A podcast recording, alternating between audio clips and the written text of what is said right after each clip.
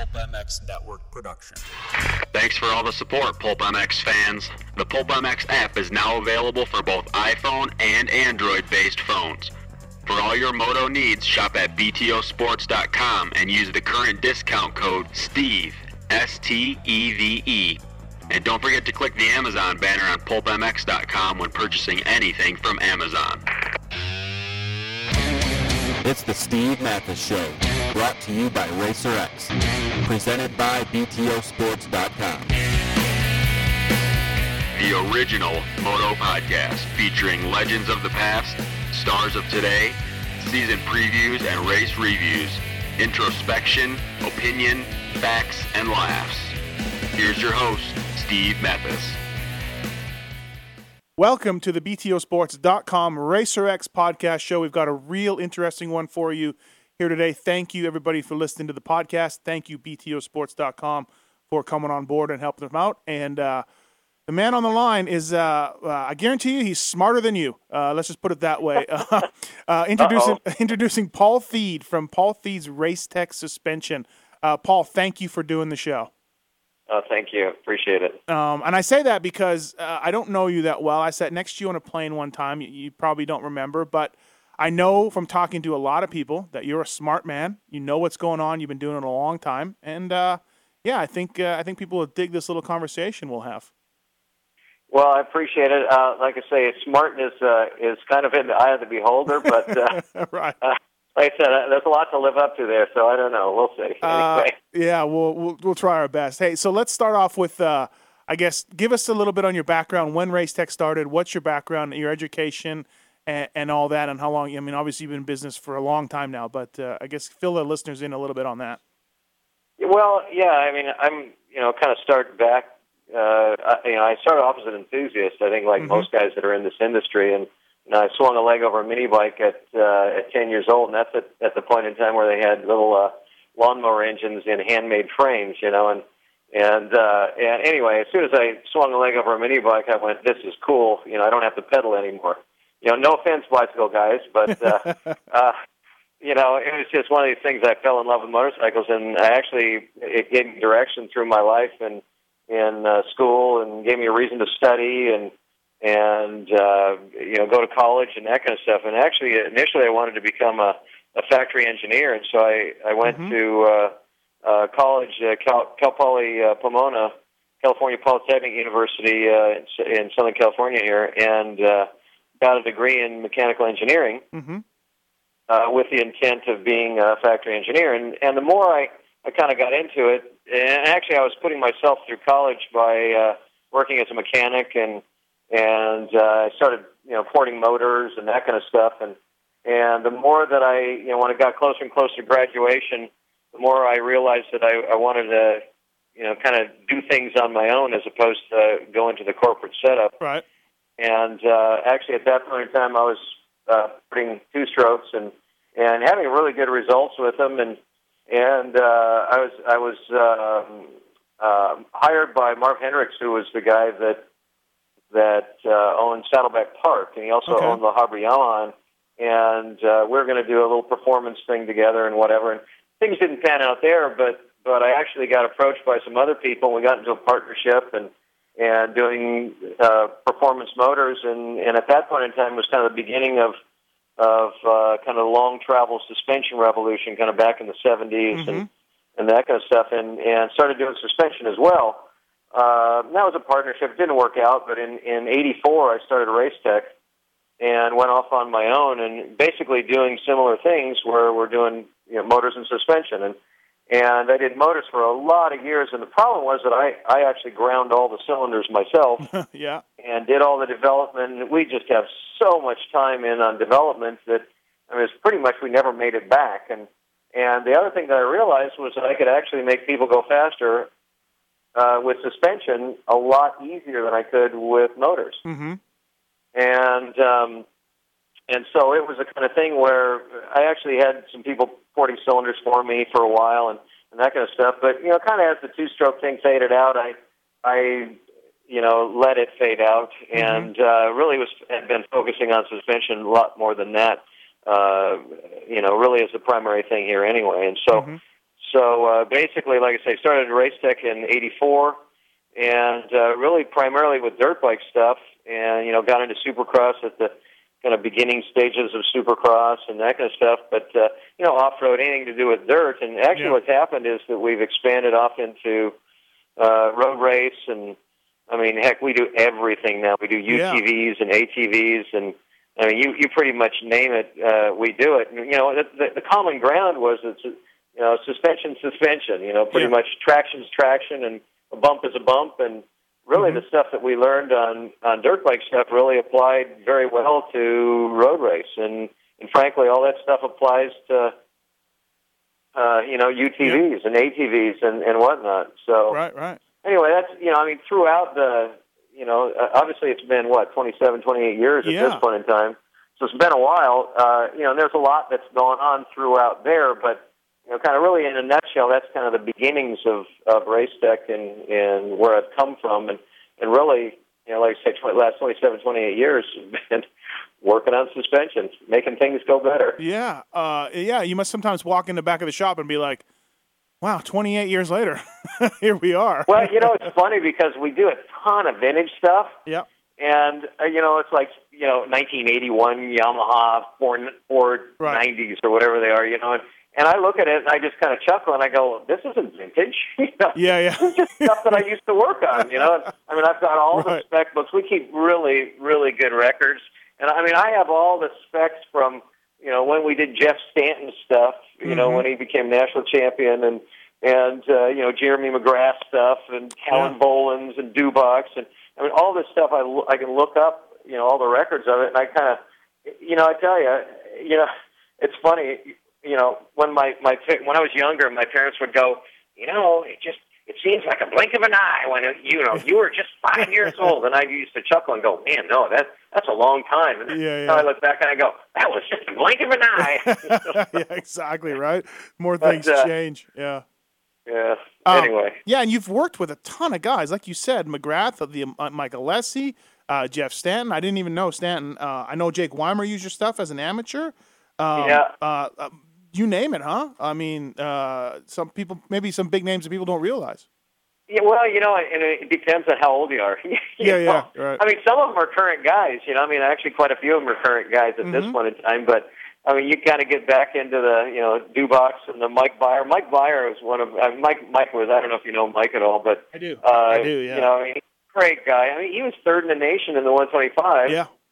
Uh, you know, we did a suspension and motor. uh, You know, back in '84, he was third in the nation. You know, and Yep. and this was back when there were, you know, 12 factory guys racing the class. You know, and Yeah. you know, I mean, it's like, and, and you know, it's like Mike. Wow, he's he's really awesome at everything from knee braces to building carbon fiber, parts for Yoshimura at this point in time. You know, neat, Right. neat guy, but I mean, he's one of these guys that's part of history. You Yeah. know, and, yeah. But uh, yeah, I mean, uh, Danny Chandler. We used to, you know, I mean, I built the the Suzuki's that he got his factory right on. You know, when he was doing 125s. yeah. You Yeah. know, so yeah, there are just a lot of guys back there that, uh, you know, Dubach and all those guys that, uh, I mean, just really great times and really neat people The you know, that we worked with over the years. uh, you know, as I grew up in Canada just as a kid, just reading the magazines, and when I think of race tech, I definitely think of Dubach, um, top Sure. top level, top five guy for many years, running uh, running race tech stuff all the time, and and to me, Yeah.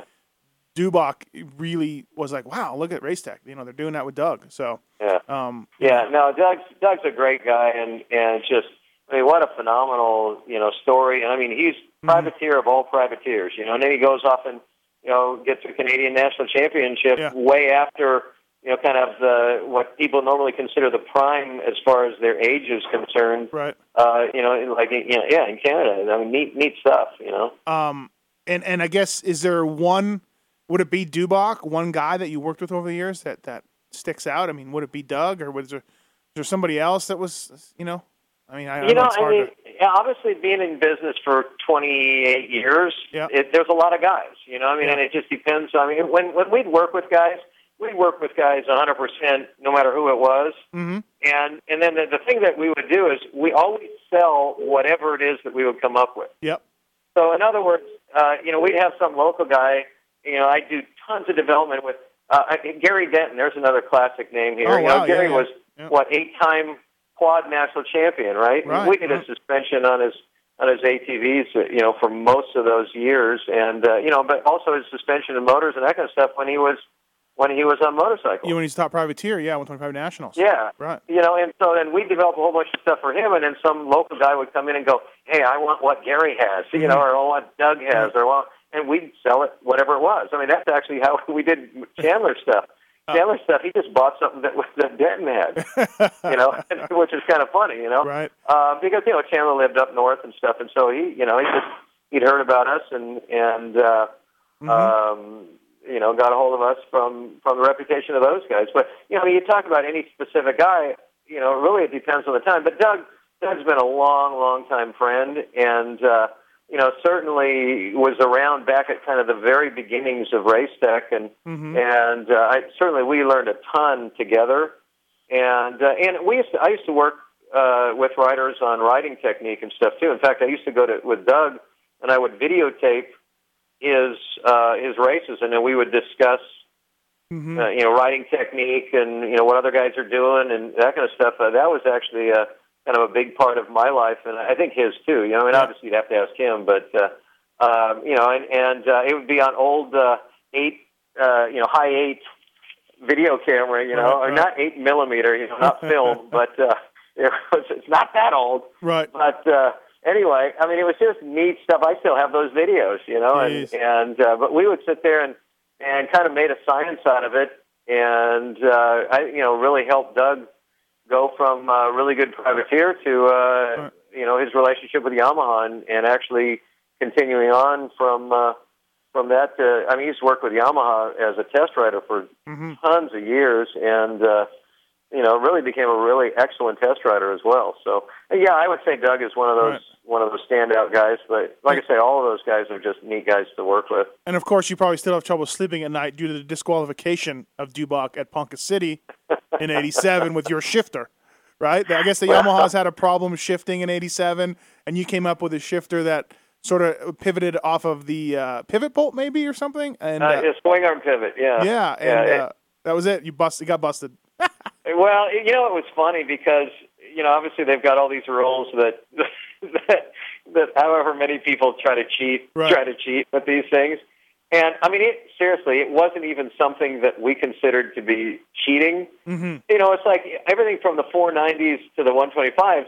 The shift lever was pivoting. First of all, it was really short and it pivoted from really low spot. And so Yep. You'd almost have to hook your toe underneath the thing and, and pull backwards on it. I mean, you're almost better off kicking it with your heel, Right. you know, to make an upshift. and and so I built this linkage shift lever, uh, you know, back in the day, and the thing just just shifted like butter, you know. And and uh, in fact, that, that was an interesting race because I remember Doug literally went from they had 40 guys on the line, and Doug got for whatever reason got a horrible start. I mean, last place. He was he was like studying the gate and timing it, and then they they, they switched the guy that uh, uh, you know that pulls the lever, you know. And and anyway, he ends up getting a last place start, and it was like one of these five lap races that he went from last to like second. Yeah, yeah.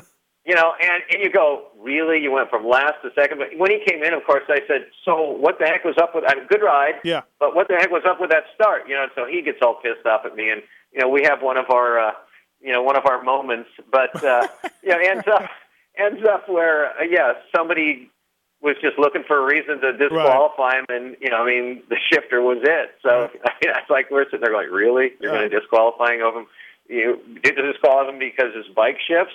Right, Okay. right. No, it's like, whatever. Yeah. I mean, in the big scheme of things, it, you know, Right. didn't ruin his career. So. Well, again, it's something that came stuck to mind as a kid, and when I thought about how I'm going to interview Paul Thede, I was like, oh yeah, I remember you that. got, got to uh, wedge that one in there. uh, yeah, yeah. I ruined his life. Anyway. hey, let's um, let's talk about business right now. Um, there, you know, since in the 28 years, there's probably been 2,800 suspension companies come and go. Um, in that time, uh, there's no secret that you know there's sort of a wave, and, and we're maybe maybe at a down point in the wave, and maybe coming back up nowadays. But how is business? How is the suspension business for you, and uh, how tough has it been the last few years, and, and, and all that, or has it been? You know, I tell you, we have been absolutely blessed. We're so lucky, and it's and and I tell you, and it's in a bunch of different areas. Everything from kind of all the pieces have fallen into place. I mean, seriously, I've been in business 28 years. Mhm. The last three years have been my best three years. Wow, wow, cool. So you know, it's just it's crazy. Now, I mean, Uh-huh. we we do all kinds of stuff, Yep. and I mean, we have we have a cartridge for a Hyosung hmm whatever, Yeah. right? You know, it's like you go a Hayu what? that's a that's a Korean knockoff of a SV650 Suzuki street bike. Oh, geez. Wow. Okay. Yeah. You know, and then, and you sit there and go, okay, Paul, wait a second, we got dirt bike guys on the line here. You know, Yeah, yeah. Well, I mean, the point is, is that if we capture the Hyosung market, well, it helps us be able to, hmm you know, pay the bills and Mhm. and continue to help out the motocross guys. Um, You know, and- yeah. And uh, one of the things that's happened, I mean, uh, you know, I hired uh, Todd Davis. Todd was uh, you know, about four or five years ago at this point in time. Went off. He used to work for me. Went off on his own for a while and did ATV suspension uh, under the uh, the company name of TCS. Mhm. And he came back in. and He'd been working with some different guys. And one of the guys in particular was uh, was Rob Brown back in uh, the Midwest Mhm. uh, you know, Chicago area. And Rob actually um, was looking to make some changes in his life and stuff. And uh, uh, actually, I interviewed him and ended up hiring him. And he he, he shut his business down and and came uh, came out to the to California to uh, to work for me. And I tell you what, he is another guy that has just absolutely made a huge difference around here, and cool. uh, with Yeah. settings and working with writers, and even just writers that he has had contact with in the past. Uh, you know, kind of brings this whole uh, Mhm. uh, Midwest mafia kind of thing, and not nothing, not not really mafia, excuse me, Yeah, but yeah. Uh, we got you know, it. kind of, but this whole gang of Midwest guys that uh, um, you know I, I really wasn't that familiar with, and that are just outstanding guys uh, as racers, and you know a number of them are you know cracking into the top twenty and even in the top ten uh, at this point in time. And and anyway, just Rob has just been Mhm. phenomenal as far as uh, is working with you know riders and Mhm. and uh, you know like I say the his skill and ability to to uh, take what they're saying and translating it into what the suspension you know what changes need to be made on the suspension is phenomenal and so Right. you know it's like if I looked at I mean certainly there are a lot of things that have fallen into place uh, you know, for us to be saying that we're having our best years ever, but we're having our best years ever, and Oh, cool. and uh, I mean, it's just getting stronger and stronger, and and you know, certainly a lot of it is because of the people that I have working here. I mean, I just have a phenomenal staff here, and uh, just a bunch of neat people. Um, you know, from you know from uh, Mhm. Uh, Rob and Todd to Christy, who's my uh, sales manager, and you know, I mean, it's just neat, neat people, and and just good stuff. So. Right. Um, interested. Uh, I have to ask this question, or my brother will, will get very upset. He he uh, he's a vintage guy, and uh, he's got the race tech on his both his 1981 YZs. Um, didn't pop, Okay. but you know he almost you, you basically built a whole new shock for the, the bike as well. Um, He didn't he didn't pop for that one, but he got the all the uh, the cones and everything else put in, and he loves it. It's a, it's you know a hundred times better than the bike was. But how big of a market is that vintage? Is is it? And he's all into it. Is that a good chunk of change? Are there a lot of guys out there with that now? Well, you know, I mean, there's a couple of things. One is I invented a product called an emulator Mm-hmm. for the old damping rod front forks, and and that really has, you know, and I don't want to say that we own the market, but on the other hand, it, it's something that took the old damping rod forks, you know, in the evolution of time, you know, damping rod forks they started to put little valves and stuff in there, Right. and and uh, then they went off into cartridges, and then the cartridges became more sophisticated, and then you know we've got twin chambers and et cetera, et cetera. So there's kind of been an evolution. But basically, with a with a damping rod fork, damping rod forks kind of had the worst of both worlds. They they were both mushy and harsh at the same time, and so it's like you kind of go, you'd like the opposite of that. You'd like it to be firm and yet plush. Right.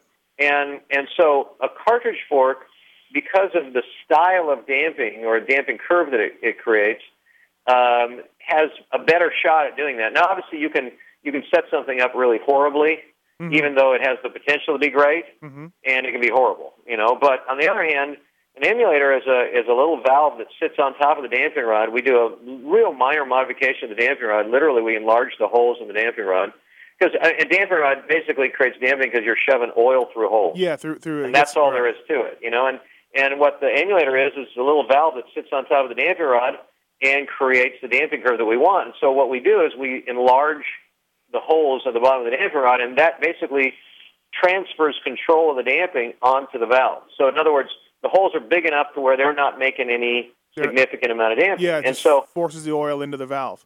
To- to- yeah, and so it just now it just transfers oil into the valve. Now the valve itself is a little bit more sophisticated. Now it's not a difficult product; it's really a simple product, but it it gives us control of the damping curve. And why I called it an emulator because it, it actually officially is a gold valve cartridge emulator Mhm. because it emulates or duplicates the damping curve on compression of a well-tuned cartridge fork. And so with with the vintage guys, I mean, obviously you've got different vintage classes, but Yeah. most of those guys from you know kind of eh, mid '80s on back are are damping rods, and Yep. we have really neat product for that. Now, with that too, one of the things that's gone on is certainly as we go through time, we learn things. You know, I Right. mean, thank goodness. You know, Yeah, right, right. and and so, for example, I invented gold valves back in the early '90s, and and it, frankly, those old vintage shocks they had a really short section on the shaft to hold the valving, and you know, without getting into a lot of technical detail, we couldn't for years put a modern valving piston onto one of those old uh, in, into one of those old shocks, Mhm. and so we could do stuff on the outside and you know spring kits and right. you know, this and that, whatever. But we, you know, we just had to basically valve within the confines of the original valving system. And in fact, this is something you might mention to your brother. Have him call us because I want to make sure we've got the latest stuff. Because as of a few years ago, I was able to figure out how to make a compact piston design and valving stacks so that we can literally take today's valving stacks and designs and piston designs Yeah, and yeah. put them on Oh wow. bikes that are you know 30 plus Right. years old. Right. And so, you know, with those things, and you know, and the other thing is, is that I'm familiar with them, and I've al- already created solutions for, you know, when a guy blows a seal, you know, you go, well, what do you do? You don't go down to your local Yamaha dealer, you yeah, know. yeah, yeah. And uh, you know, so I've actually either had seals molded or made seal heads or you know whatever, and so I've got solutions for a lot of that kind of stuff. And so your your first question was kind of how big is that market? Well, it's it's you know as a piece of the entire pie. Mhm. You know why we're doing as well as we are is we've got a whole bunch of pieces of the pie Of going. the pot. Right, right, right. You know, and so as a piece of it, you know, it's really great. And like I said, we've got a lot of really neat solutions for for people that really there's not there are not that many other sources for this kind of stuff, and especially, I mean, we spend a lot of effort and time developing things. In fact, for that bike, if you've got an 8081 YZ, we actually have a brand new Dual-Rate spring kit for the shock hmm that we had actually had some some uh, issues with uh, uh, you know the spring collar rubbing on the body and that kind of stuff, which kind of a lot of people Yeah. just surrendered to. And we actually redesigned all that stuff so it, it it basically rubs on a collar that we have at this point in time. And, Right. and uh, you know, anyway, just neat, neat stuff. And Right. you know, like I say, have him call me, and uh, we'll make sure he's got the latest stuff, both valving wise and spring wise Uh, too. you, But you- don't know how what, but- what kind of can of worms you just opened with that call me thing. well, yeah, well, no, not this number. yeah, exactly. Call Just Race call Tech. Race Tech, exactly. Um, Nine five one. Uh, uh, Yeah. Anyway. uh, racetech.com. I didn't actually say that. Racetech.com, everybody. You can check it out. And and I was I was checking the website out the other day, and yeah, seals, oil, springs, valving, uh, anything anything that you need in suspension wise, you guys have it. Um, it's it's crazy. Yeah. Yeah, pretty much. And if we can't, if we don't have it, there, a lot of times we have a uh, you know a Right. connection to it. Yep. And I mean, it's like I tell you, we get some stuff in here that you go, really? You know, I've never seen something like this before. And we'll manufacture a seal head for an old Koni shock. You Yeah. know, it's like you go, really? A Koni shock? Yeah. Well, that was Yeah. you know long travel wheel smith. You know, poppy bodies Yeah. on their you know 15 inch travel laid down. You know, Jeez, shocks. right, like, right. okay, what do you do? well, we'll come up with a solution. So Uh, anyway. Safe to say that maybe out of all the things you've done, that gold valve system, I mean, that really put you on the map, didn't it? Those, I had, I had one, and my buddies had them. Um, yeah, you must have sold so many of those things. You know, I tell you, people have no idea how many sets of suspension we do because we sell so many to suspension tuners, and suspension tuners install them and then put their own stickers on. Yeah, for sure. Right? And Yeah. you know, I mean, obviously the gold valve. Basically, what happened is back in the early '90s, I was really, really struggling because basically, the more kind of notoriety that we got, the more people would take our stuff apart and copy it. Mm-hmm. And you know, it's kind of one of those things where you go, ah. Right. you know, and it, I mean, it's really annoying. And you know, I mean, I understand the temptation of it, but um, I also think that you know what goes around comes around, which is kind of a interesting concept. But I've certainly seen it uh, over Yeah. the years as well. But but basically, what happened was I got into a situation where I was I was uh, modifying stock pistons and getting better results with them. So in other words, there was a basically a valving would make the suspension better, but it could only get it a certain amount better. And then I was modifying the pistons, and it got even better still. But then I, again, I, I ran up against the wall to where I couldn't make any better. And and the idea behind a gold valve literally is get the piston design out of the way, make the ports big enough so that they're not creating that orifice style damping. Just like we were talking about the emulators on the front forks where you're just shoving oil through holes. Well, if you let those holes create the significant portion of the damping, then what happens is you're literally stuck on that style of damping. And so what happens when you hit a square edge bump, the thing kicks no matter what. Mm-hmm. And so, you know, it's like, so basically what we're doing is we're making the ports bigger and allowing the control of the damping to be controlled by the valving stack itself. Now, the valving stack then becomes, uh, you know, the critical, the, Yep. the critical component. And, you know, people all the time, you know, you got people that have their own agenda, you know, suspension tuners, and they'll, they'll say things like, oh, you know, the ports, they're way too big. And you go, Mm-hmm. Yeah, okay, whatever, dude. You know, and and or they'll say, "Oh, that's ancient technology." Well, you know, the truth of the matter is, is that we've probably had over the course of well, since the early '90s, uh, probably 140 or 50 different gold valve designs. Yep. You Yeah. know, so different iterations right. and different sizes and configurations and that kind of stuff. And the, if you laid a current one down next to the old ones, you know, it would be it's a far cry from the old one. So it's constantly developing the technology, uh, and we've made some things that we think are significant improvements. But I could still take the original gold valve piston and put it in your bike and make it work.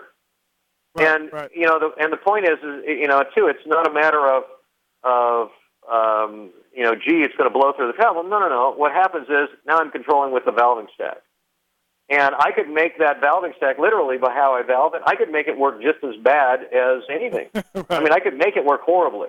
You know, I could make it harsh and kick and this and that, whatever. But it also gives me the opportunity to get more of that same thing that we have with the emulator, plusher and firmer at the same time. And we actually went out with a with a magazine and did uh, shock clock, you know, data acquisition tests with it, and got exactly the results that we, you know, that we had predicted that we can actually make it plusher and firmer at the same time and track better and et cetera, et cetera. Um, but but anyway, yeah, back a little bit to the gold valve. Um, the gold valve, uh, basically, once I had had that piston design, the question really became: Do I want people to have to send it in to me, and then me do the work, you know, the labor portion of it, or do I want to basically have other suspension tuners and individuals that would like to do this stuff? Do I want to basically allow them to get involved in it and uh, you know do their own suspension? And so, you know, I went back and forth on it quite a bit, but what I decided was um, to put it into the form of a kit. And understand, too, that once I decided to put it into a kit, probably the biggest price that we've paid since then is when people install the product wrong. and we get stuff, in fact, I, I've started to create a little gallery, you know, where people, they'll just, oh, I hate my suspension, you know, and you know, they'll send it in, and you know, we'll go, well, who did it? And we'll go, well, Right. you know, this tuner down the street, or I couldn't understand it, so I sent it to this guy, or you know, whatever. And and we get it, and the pistons in upside down, or you know, the valving stacks in upside down, or you know, or they just took all the shims in the kit and put them all on the shaft. You know, whoa, whoa, whoa, you know, Yeah. what we have in that kit is the ability to do anything from a hundred pound, uh, you know, novice Yeah. beginner girl to you know a supercross pro that's you know 250 pounds and you know you don't use all the shims in the in the in the in the pack you Yeah, know and yeah. and uh, anyway but but uh, like I said some people will kind of get a bad taste in their mouth for our company because somebody's installed the product wrong and I mean obviously we stand behind everything but Yeah. uh, you know, I mean, it's like, hey, send it in, let's figure it out, and you know, if it if it's just if everything's installed correctly and and uh, you know you just don't like it, then you know, hey, we'll work with you until you do like it. Right. And uh, on the other hand, if something's, you know, if a piston got installed upside down, yeah, you're going to have to pay a little bit. But anyway, the, point is, is that really uh, my business um, is now all about helping other people Mm-hmm. do suspension installations and really understand this stuff as well. And uh, like I say, I put it into the form of a kit. And now we have everything from springs to you know seals to bushings to you know shims to Mhm. you know you can you know I mean basically what I'm about is helping other people be able to do this. Well, yeah, and that's kind of brings me to my next thing. Besides, I mean, on top of the the gold valve, you know, really really working for you well and selling a lot, you do these suspension seminars. You have race tech outlets where you basically, uh, you know, parts across the country, uh, people sign up, they become dealers for you, and you pass on knowledge to them. And these Right. seminar, you're actually you're costing yourself money, Paul. I, I- I don't know if you're. I'm trying to help you here. No, I, I believe me. I've had a number of people uh, give me that argument. They go, "You're an idiot. You're teaching all the secrets." right, right. Yeah, you, you might be getting to it too, but I, I, you probably know that we also I also wrote a book. Yeah, And uh, yeah, but yeah, I mean, it's the, the suspension seminars are kind of one of those things where back in 1994, I had a friend of me that came came to me, and he, a friend of mine, he came to me and he says, uh, "Have you thought about teaching all the secrets?" right. I go, "That's a stupid idea. Let me let me ask." You know, around. And everybody thought it was a stupid idea, so I decided to do it. Yeah. But but uh, basically, the idea was that you know people once they had the gold valve kit, people knew what to do, Right. but they didn't know why they were doing Why? it. Yeah. Why? Yeah. And um, you know, and, and frankly, suspension is one of those things where there's so much mystery. There's so much, you know, kind of mystic mumbo jumbo, black magic. And you know, and the thing is, is that what makes sense doesn't necessarily.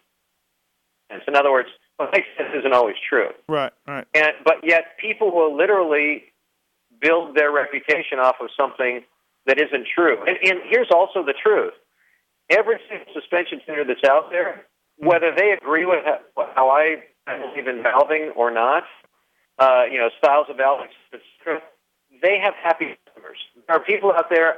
uh, They can think exactly the opposite about suspension, and they have happy customers. Now, you know, well, what would I say about that? Well, number one, the best you've ridden is the best you know. Mm-hmm. It's one of my favorite sayings. You know, I made it up a long time ago, and, and basically, what it is, I, I don't want to badmouth other people's product because every suspension company out there that's doing suspension has happy customers. Mm-hmm. And what I would invite people to do is try our stuff. You know, it's kind of like you know, it's like, hey, give it a go. If you like it, if it's better, awesome. If if there's something that you like about something else, you know, maybe maybe you like five things better about our stuff, Yep. and then there's one thing that you like about. Let us know what it is, and we'll do our darndest to give you everything. Right. Right. And, and so, anyway, but yeah, back to the seminars. Uh, I mean, I teach them all over the world, and actually, race tech centers are all over the world. And uh, we've literally, I think I'm on my about 150th seminar at this point in time. Yeah. Yeah. Wow. And uh, yeah, I mean it's uh, it's a it's a pretty big list at this point, you know. And, we've had some really really neat guys. Uh, actually, yes, a lot of my competition is going through my seminars. yeah, yeah, exactly. No, that's what I'm saying. Uh, Yeah. Maybe maybe you need to reevaluate your business plan. No, I'm, yeah, kid- well, I'm kidding. but- yeah, well, you know, it, No, seriously, cool. the truth is, the more I put out, the more it comes back. Yeah, well, that's a good idea. Do you ever find, um, uh, you know, I was a, I was a, I was a factory mechanic for a number of years, and we our suspension guys, we would run something on the dyno, and it would be the the direction we want to go, and the, the an, an ideal curve, and then take it to the track, and the rider hates it. I mean, that's just kind of what you were saying, right? I mean, it's it's Mhm. it's such an imperfect science, suspension. Well, suspension, yeah. That what makes it really challenging is you got riders' personal preference, Mhm. and, and frankly, some of that personal preference has to do with what they're used to. Right. And I'll, I mean, I'll give a. I don't want to pick on anybody in particular, but Ricky Carmichael is one of my favorite guys that I talk about in the seminars. And you know, Ricky. I mean, obviously, you cannot argue with that guy's results, or you know, I mean, Yeah. his frankly his legacy. I mean, just phenomenal, phenomenal rider. You know, I mean, good, good argument for greatest of all time. Right. And I remember watching him on the Hondas, and he would be in the middle of a double jump. I mean, he'd be at the apex of the jump in the air, and his suspension would still be halfway compressed yeah. Yeah. because his rebound damping was so slow. I mean, you could time it with a sundial, you know. And so, well, how did it how did it end up, you know, to where it was that slow? And, and what I'm just going to suggest is that slow had some major major prices, uh, not only in compliance but in traction uh, and bike tracking straight, et cetera, et cetera. And so it'll work okay in sand, Yeah. But it'll work horribly in hard pack. The problem is, is that when when a rider gets used to it, then they're looking for a certain feel in the suspension, even though it may not benefit him. Mm-hmm. And in fact, until he actually made changes finally in his last season, uh, and you know, it's kind of the time where you know, you know, James Stewart when and he were really, really going at it. And uh, James seemed to have a little bit of an edge on him. You know, James might crash or you know whatever, but I mean, Right. it was like Ricky was. You could tell he was. He was.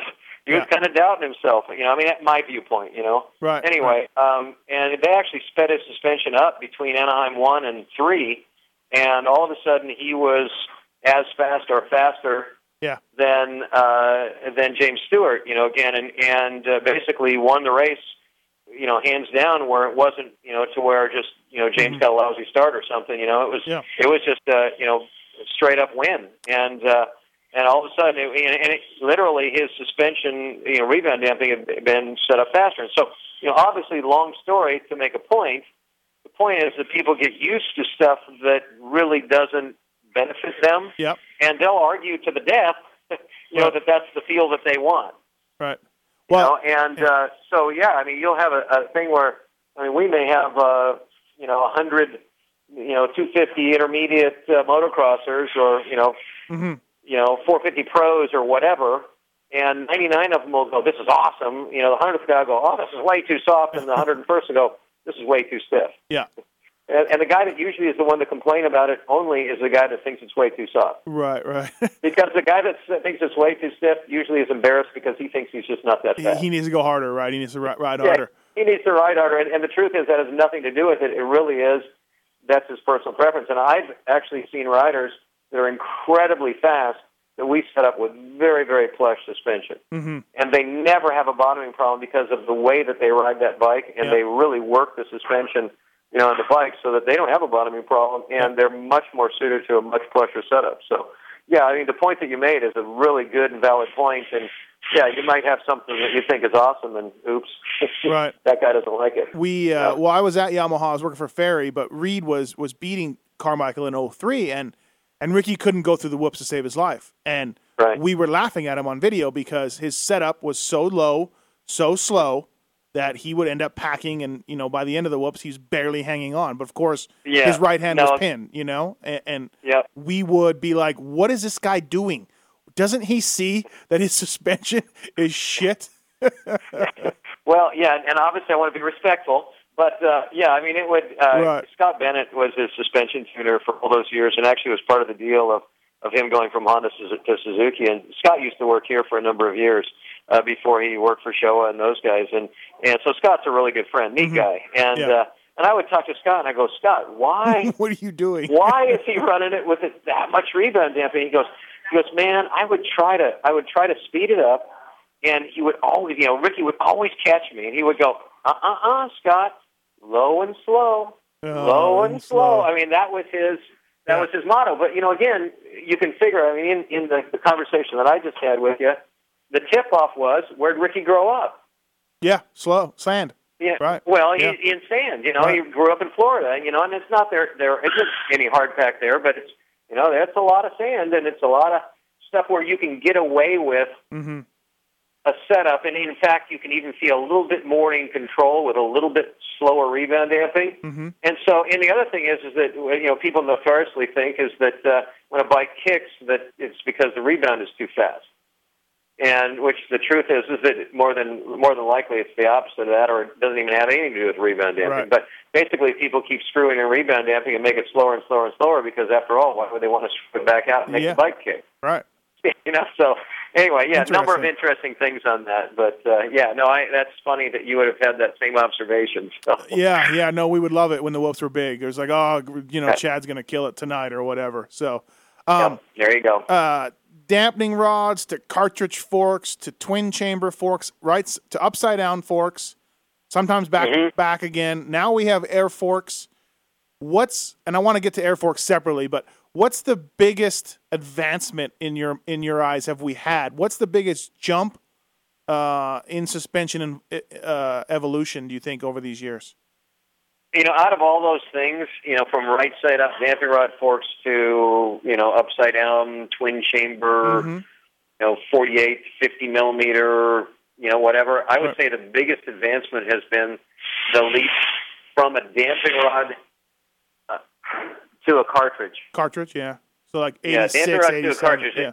You know, it's like it's funny. We talk about these different things. Uh, you know, twin chamber stuff is has got some benefits to it, Mhm. but really the reason why you've separated that in there and you've got a floating piston is that's an attempt to decrease cavitation. Mhm. And the thing is that if you valve a cartridge fork for, you know, and taking cavitation into mind, if you never have a cavitation problem, then the twin chamber really doesn't have a major advantage over an open chamber. Mhm. And which, you know, like I say, well, I, I say stuff that basically is what I, you know, my observation of Right. the truth, and people will freak out quite often and go, "Oh no, the twin chamber is the best thing since sliced bread." And it's like, Right, okay, all right, fine. You know, but basically what happens is you've got some more sealing surfaces, so you add friction into it, and Mhm. you know, et cetera, et cetera. But you know, the point is, is that there are there are certain places where a twin chamber doesn't really help you. Right. And and uh, but when we go from a damping rod to a cartridge, that allowed us to create that damping curve that was literally able to be more firm and more plush at the same time. Mhm. And while while when uh, you know when we just had a damping rod, it was very difficult to do that. Obviously, once I invented uh, emulators, uh, you know we were able to get some of that. Yeah. In fact, I tell you, it's funny because I, I did the factory Suzuki off-road team, and we built complete cartridges and also had emulators and. And so the guys' practice bikes, we'd do uh, emulators, and the the race bikes, we'd have cartridges. And the guys would come back, and he'd go, "I, I like them both." Yeah, yeah, know, yeah. It's like you know, it's like one's a you know a hundred and sixty dollar modification, the other one's a you know nine hundred dollar Yeah. modification or something, you know. And and uh, anyway, but it, it's the kind of thing where where um, you know you know e- even you know as I'm looking at these other things we were talking about, right side up to upside down. Upside down has improved the rigidity of the front end, Mhm. but I tell you what, you can take. There, there are also some downsides to the, the upside down design, and in fact, uh, you know, we talk about this in the seminars. It's actually where the the inner bushing actually goes through kind of a the bend that's in the outer tube that, that happens just below the triple clamp, and it kind of has to get through a kink, and um, it actually makes upside down forks harsher than right side up forks. Mhm. And you know, it's like an, I, I get people that you know, I had a guy that came to me in, in, in the seminars, and he he went to one of the early on seminars, and I've been saying basically that a right side up set of forks is plusher than an upside down set of Yeah. forks, and everything else being equal. And uh, he sat through the seminar, and he went, "This guy's an idiot," you know. and he goes, "I just paid money to hear this guy talk," you know. Right, right, and right. um, and uh, but anyway, he comes back about five years later, and Suzuki had had gone to those large diameter, the 49 millimeter right side up forks yeah. Uh, on their RM250s and, and such. And and basically, he had ridden the bike, and he goes, "Oh my god!" And he comes back to me some four or five years later, and he Uh-huh. goes, "You know, I took your seminar about ten years ago." he goes, "I thought you were the biggest idiot on the planet." He goes, and then I rode those forks, the right side up forks that you know we actually set them up and we compared them back to back, and he goes, "I could not believe how much plusher they were." Yeah. and you know with everything else being equal. And I and he goes he goes all he goes all of a sudden I had respect for you, and I didn't have respect for the last five years before that. So, and you know it's just kind of funny. Um, uh, but you know, and even as I say that, you know, there'll be people that are listening to this going, "That guy's an idiot." But like I say, it, prove me right, prove me wrong. But what you need to do is to test it out. Yeah. So- And uh, you know, the big problem with the right side ups is that uh, I mean, you can get rock dings on the lower sliders, but the overhang underneath the axle was the biggest thing. In fact, we Right. set a, a set of suspension up for Rodney Smith, who was on that uh, you know factory Suzuki team, Right. you know, multinational uh, you know champion, and and uh, we set some right side up forks up when his, the bikes were coming. You know, this is back in '89, '90 Mhm. and uh, we put uh, uh, right side up forks on there. And uh, he went and rode and tested them. He went, man, this is awesome. Mhm. And then uh, he went. He was all excited to go to the race. He goes to the race, comes back from the race. He goes, I can't run these things. And I go, well, what's the deal? Is, you know, aren't they working well? And he goes, no, it works awesome. Mhm. He says the problem is, he says I'm the only one that rides with those uh, uh, the right set up forks, and they have that you know about two or three inch over under overhang or you know underhang or whatever below the axle. Yep. And he says if you look at a mud groove you see the groove cut out for the tire, but you also see the groove cut out for the fork tubes. Good point. Right, he's a your And he said yeah. that he would get into these grooves that these other guys would be going through, and they didn't have this kind of overhang, you know, past the axle. Mm-hmm. And he would have this overhang, and he would park the bike, you know, through these deep ruts, and it would just stop him, and he he couldn't even get out through the turn, you know. And yeah, he goes, yeah. he goes, I can't. He goes, they work better, but I can't run these things because I can't get through these mud Yeah, turns, you know, or these deep ruts Right. because the fork legs hang up, you know. So anyway, Yeah. uh, you know, at this point in time, we got upside down forks, and and there you go. But like I say, in my opinion, you know, you talk about the air forks too. Air forks, uh, you know, certainly the downside on that is uh, is two things. One is uh, is temperature. You got to monitor that all the time. Yeah. Uh, you go up in altitude or down in altitude, you're gonna have to reset your forks. Mhm. You know, um, obviously, if you get a, a fork seal that's blown, you know, you've got no fork spring. Yeah. Uh, you know, and, and and certainly the upside is they're a considerably lighter. You can tune in with oil volumes and and top out springs and that kind of stuff. You can tune in uh, spring rates, you know, curves that are really excellent. You know, there's nothing wrong as far as the you know kind of the mechanical spring or the you know the air spring portion of it. Uh, it's just that when we when we uh, um, uh, when we go ahead and, and use the air fork, you know, there's a couple of downsides to it. Right, you know, right. and I mean, I, I certainly uh, uh, think it's one of the neat things that's going on. And one of the things they've done too is that they've then made the cartridges larger in diameter and made all the valving larger in diameter. Yep. Benefits of larger diameter valving is you can be more precise with it. Yep. Now the question is, do you need to be more precise? Eh, I don't know. Right. You know, Well- but uh, even actually, one of the things I look at is, you know, the, the Kawasaki's uh, that uh, have the cartridge in one side and the spring in the other. Right. That one actually has a major advantage in cost of manufacture, Mm-hmm. and actually has some advantage in that it has less sealing surfaces. You know, or you know, so less uh, sources of friction. And so I actually like the the single sided cartridge better than I do probably anything else that's out there right now. Uh, and you know, there are guys that sit there and go, "Oh yeah, well, you know, you gotta you gotta uh, put a cartridge in the other side, or else it won't be balanced." And you know, all this other you know stuff that's Right. their opinion. And I tell you what, we've done so much testing, and and we set stuff up and have people do blind tests, and we just have riders that are absolutely overjoyed with those Yeah. those forks. And you know, if they come in thinking, "Oh, well, it's got a cartridge in one side, then what? It's going to turn left better than right." Oh, yeah, yeah. you know but you know i mean that would require that the front axle was bending as you hit bumps you know it's like no it ain't happening and frankly that you know uh Cagiva it's funny you know w or marzocchi and i you know back in the 70s Uh-huh. did uh damping rod in one side spring in the other side you know and, and i think there have been companies that have done that much earlier than that as well but i mean that's stuff that we do all the time we we mismatch springs between the left and the right to get a Yeah. spring right in between Yeah. you know, I mean, it's, it's a common practice, and it's like people just, you know, it's like, excuse me, folks, but the front axle would have to bend like a noodle in order for that to be a problem. Um, You well, know, and then and- you know, even air forks were around in the '70s, right? Correct me if I'm wrong. I mean, they've been well, they've yeah, been actually, that one I I remember converting my CZ 250. Mhm. Yeah, and to air, you know, took the springs out, those pesky springs, took those springs out, and went out and raced the you know Great Bear Grand Prix, which is like a three-hour race. It was just a blast, and this was a muddy race, and I knew I was winning this thing. And they're like two or three hundred guys in my class? And I knew I was winning it. You know, Uh-huh. I mean, at least that's how the story goes at this point. but uh, anyway, I mean, race racing two fifty intermediate, right? And all of a sudden, I realized that when I shut off the throttle, the front forks are just bottoming all the way to the bottom. You know, using up all gee six inches of travel. yeah, yeah, And what, yeah. what and then and then uh, and then I get back on the gas, and then the forks would extend. What what had happened is I blew my fork seals. yeah. And uh, you know, so yeah, I know what it's like to actually ride on a bike without fork seals.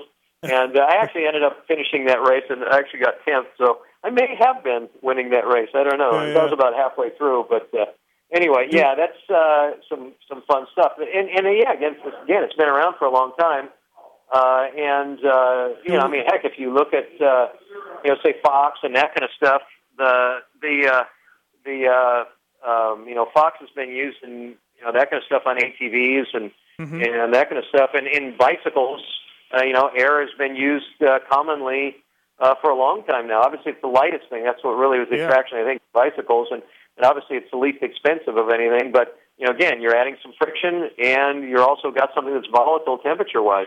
I guess the hot You know, ticket would, be, would be to run nitrogen if you're a local guy. I mean, uh, to help to ease the temperature. Yeah, there's actually, you know, the air that we breathe is 79% nitrogen. So really, the the, the deal, you know, you're not really going to get that much better spring characteristic. You really, what you're doing is getting rid of some of the water vapor Mm-hmm. uh, that has some kind of a, you know, kind of a little bit of a progressive nature to it, or you know, when it heats up, it Mm-hmm. you know, kind of messes with you a little bit. But you know, and nitrogen wouldn't be a bad thing, but it, it, you know, most people will never feel any difference between running nitrogen and running air Right. um, in the front forks. But yeah, I mean, it's it's kind of one of those things. It'll it, it's it'll be interesting to see how that pans out. But you know, I mean, obviously easy to tune. You can change the spring rate with a Yeah. you know raised A lowering oil level and and uh, you know adding a few psi here and there, subtracting. You know, so I mean, certainly got some tuning advantages to it. Yep. It's that time again. Time for a commercial. Thank you, everybody, for listening to the BTOsports.com RacerX podcast show. Listen to these commercials from BTOsports.com. Use the code Steve and JT Racing. Thank you, JT Racing, for coming on board.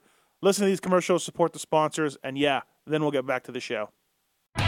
Thanks for listening to the BTOsports.com podcast show.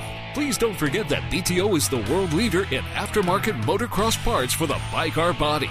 You'll find deals like a Shoei VFXW helmet for $309.99, 45% off, or Smith Piston goggles for $32.99, 65% off. Your order can be shipped to anywhere in the USA for free, or if you're not in the USA, we ship worldwide. Check it out at BTOsports.com. JT Racing USA is back to reestablish its deep roots in the motocross industry with an all new, innovative line of racewear and casual wear.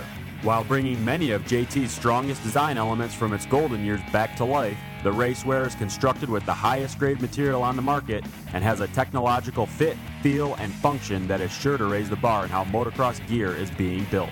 JT has relaunched itself back into motocross with the Pro Tour jersey, classic pants, lifeline, and flex feel gloves in eight colorways with an assortment of men's and women's casual wear to add to its collection. By redefining the meaning of airflow, JT has incorporated its airline system technology into this collection and have launched their all new ALS2 helmet in seven colorways to complete the rebirth of the brand. The wait is over. How do you feel about air forks and and and they're out there for the public and you know I- mean do we need them? Are you are you you're you're an innovative guy so I imagine maybe you're like this is super cool but in the grand scheme of things is this a little too big of a jump? And I've asked Ross Maeda this question. I've done these with Ross and Rob Hendrickson and I've asked them the same question like are we going too far for the average guy? Because as you know the average guy you know barely checks his sag Well, I tell you what, if the average guy isn't checking his air pressure and his front forks Right. every single time he rides, he's uh, he's in for a, a non-treat. yeah yeah So yeah, I mean it's something that well every single time you ride, you will have to maintain it. As suspension heats up or as the day heats up, you will have to maintain it. Um, you know, certainly it's something where you know springs are a, a couple of pounds. You know, and you know it's it, it actually has decreased the weight a little bit. Mhm. Um, you know, and it's kind of I I think that they were really trying to kind of give the the buying public uh, you know the best that they could, and you know Mhm. certainly yeah, there's some risk in in uh, in that. There's upsides and downsides. So Right, I mean, I, I uh, um, yeah, we'll have to see how that pans out, huh? Yeah, it'd be interesting. So where where is the next suspension advancement coming? Do you think? What what what what do you see happening that would be like you know very advantageous to the local guys or the race teams or whatever?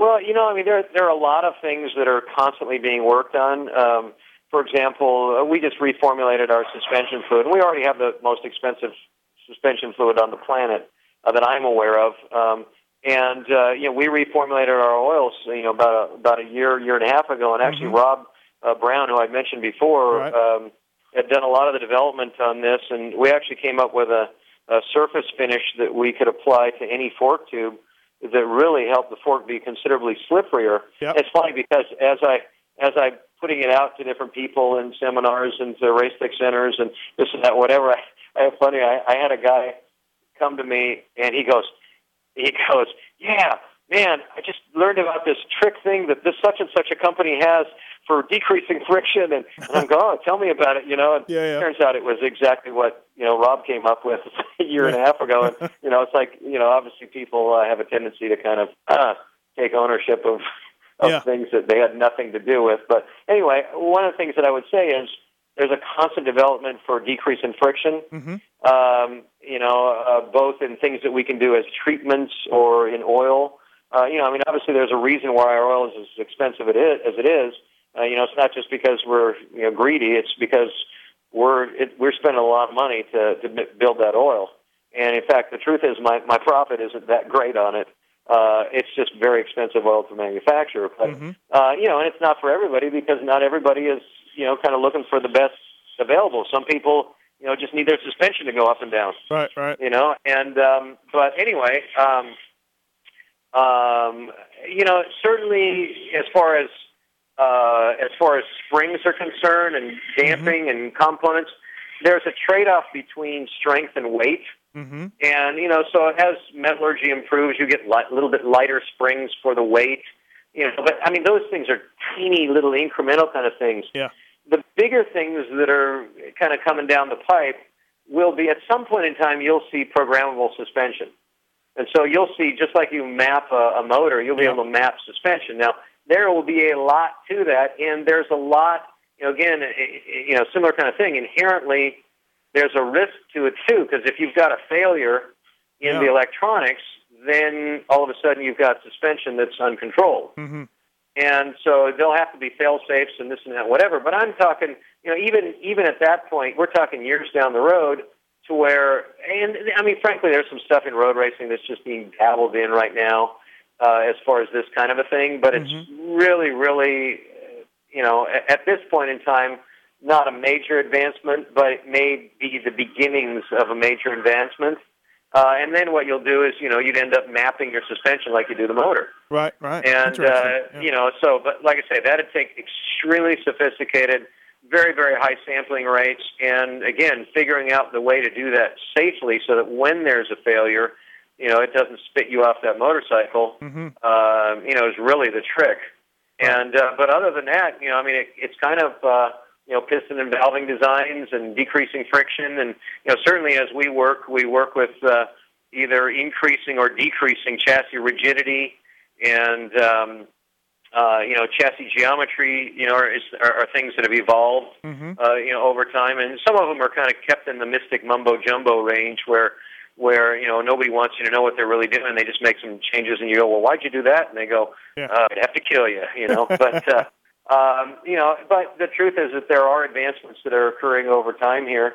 Um, you know, in everything from tire technology to you know chassis rigidity, or or you know again in lack of rigidity in certain places. Right. Uh, we're actually working with uh, in the road race arena right now with uh, Michael Czysz, uh, who's got lateral suspension uh, front forks. We're actually manufacturing front forks, and he's got triple clamps.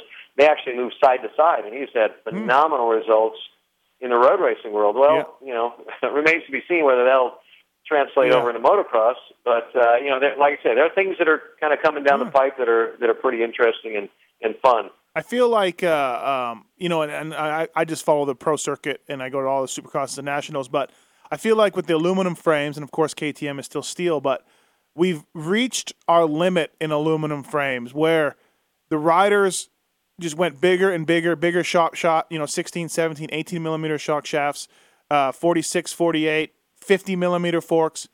And for a while now, and even some teams are going backwards, uh, back to 48s, back to 16 mil shock shafts and things like that.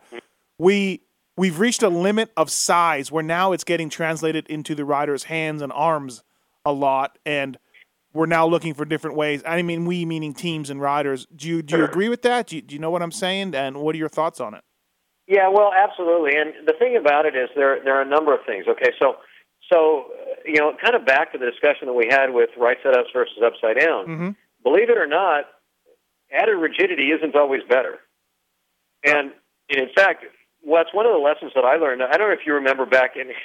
Don't know how old you are there, but uh, uh, we used to have something called cross braces with right set up forks. Yeah, yeah, I do was remember a- those. Yeah, Yeah, two pieces of aluminum welded together that basically made an X and tied the triple clamps together. Mm-hmm. You know, and it actually, and I remember testing those out on my, I think it was 78 RM 250, right? Mhm. And I remember going, I don't like this. Yeah. And we were only talking 43 millimeter right set up forks back then. Yeah. You know, and I was going, no, this is too rigid. You know, it's like really, yeah, that's too rigid. Yeah. You know, but the the point is, and you know, you know, you kind of after my conversation about rigidity and right setup versus upside down and that kind of thing, um, you go, well, why don't manufacturers put up right setup forks if they're so much better? Yeah. You know, people would come to me and they go, "Why don't you manufacture right setup forks?" And you know, Right, it's like right, they work way better, and you know, you'll just steal the market. You know, and I go, "Here's the truth: nobody would buy them." Yeah. You know, why did Suzuki put right setup 49 millimeter forks on their bikes for what? Two years. Two years, yeah, 96, 98, 96, 97, 95, 96 or something, yeah. Yeah, something in there. Why did they put it on for two years? Because they didn't sell enough motorcycles. That's why they took it off and put upside down forks back on it. Yeah, yeah. Yeah, And marketing. it wasn't because they didn't work better. Right. It's just because people went, no, it's not upside down. It must not be as good. right, right. you know, and right. so it's like if you really, you know, if I if I really had a you know open-minded race team, which you know, again, you got to deal with you know riders' preconceived ideas. Uh-huh. But if I actually had riders who were open-minded, I would go grab some of those 49 millimeter Suzuki forks, Yeah. go put them on the bike, and and go start playing with them. Yeah. But you know, um, and like I say, part of it is because there's a binding issue with the bushing as it goes through, you know, uh, kind of a bent fork tube as Uh-huh. these forks flex back and forth. Um, Right. But uh, anyway, um, so uh, you know, as far as shock shaft diameters, shock shaft diameter really its biggest effect is how much oil it pushes through to the reservoir. Mm-hmm. And so what that means is how much effect that that compression adjuster actually has. So the compression adjuster on a shock, which now has high and low speed, Right. um, um, you know, adjusters to it. Some of those adjusters are effective. Some of them are not very effective at all. Uh, but basically, what happens is if you go to, to, from 16 to an 18 millimeter shaft, you have massively increased the volume of the oil that gets pushed into the reservoir. And so, therefore, if you had the exact same valving on that compression adjuster on the shock, all of a sudden that adjuster would make a much bigger difference Mm-hmm. you know, and have a lot greater effect on the damping. Now, uh, all that being said, um, um, uh, you know, again, people will get kind of you know go and put 18 millimeter shock. The bike doesn't do what you, they want it to do, Right. and they point to the shock shaft and go, "It must be the shock shaft that's Mhm. the problem." Yeah. Well, if you rework the, you know, the compression adjuster, you know, maybe the passageways are too restrictive, or the valve that you know is part of that compression adjuster is too restrictive, or whatever. Mhm. But there's not an inherent problem with the size of that shock shaft. Now, the bigger the shock shaft, the greater the seal area. You get a little bit more drag, but really that's insignificant between a 16 and an 18. Yeah. Uh, you know, but as far as the front forks are concerned, basically as you go larger and larger in diameter, in order to keep the same weight of a front fork, what you do is you'd make the wall, the thickness, thinner and thinner and thinner. Right. That actually, you can maintain the same strength or actually increase the strength by going to a larger diameter, making the wall thinner. But what happens is you get to a certain thinness of a wall, and you actually get a situation where front forks can actually collapse or cave in, or Yeah. you know that kind of stuff. And Right. and so, as a matter of fact, what if you look at? I mean, you've been around long enough. Back in the olden days, uh, when we'd bend a set of fork tubes, we'd go put them in the press and we straighten them out. You go try and straighten out a set of uh, upside Yeah. down 48 millimeter or whatever fork tubes. Yeah. All they they've got a crease in them. Yeah. You know, you, you just throw them away. There's no there's no fixing those fork tubes unless that bend you know bend is a pretty no you pretty much throw them away. Right. Right. And and so um, basically, there's a limit as to how thin you can make the walls of the both the inner and the outer fork tube. Mm-hmm. And so, and again, thinking that if more rigidity is better, you know, we'd run 52 or 54 or 56 or whatever millimeter diameter There's no. tube. There's, there's and definitely no. just- Yeah. There's no call for that. you know, nobody. Nobody's yeah. trying them. Nobody seems to want to go there. Yeah, Well, actually, I think uh, either or Marzocchi or WP went up to 52s for a while. I don't know if you remember those. They actually made aluminum fork tubes, and I, they were 52s. well, I was always thinking Yeah. that that was for steel frame bikes though, which flex more. You know. Well, yeah. Well, and again, the thing is, is that flex more, flex less. You can design an aluminum frame to flex just as much as a steel frame. true. True. You know, you know. I mean, it just it's just a different material. You just have to design it differently. You know, it's not going to look the same. Yeah. But you can you can design them to be as rigid as you want. And again, I mean, we get into road racing. So again, back to the road racing analogy. one of the things that we found is uh, certainly over the years, if you look at the last 30 or 40 years of motorcycle development, I would say one of the biggest improvements overall has been the increase in rigidity of the chassis. Mm-hmm. Well, also notice what's happened to tires. Say, for example, in road racing, again, that one is you've seen tires go from whatever three inches wide, now they're seven inches Yeah. wide, or you know whatever. Whatever, And yeah. obviously, you know, so in road racing, it's really easy to see, but we've actually had that same kind of you know improvements with motocross, but not to that kind of dramatic effect. So in, in road racing, I mean, you used to have you know 1200 Kawasaki that had a you know two inch diameter uh, you know swing arm, Yeah, yeah. and you could take the rear wheel and you know kind of bend the thing side to side with your hand, you know, and Yeah. and uh, you know same thing with chassis on dirt bikes. They've made them way, way, way more rigid, rigid than Mhm. they are than, than they were back then. You know, so I mean that that improvement has been dramatic.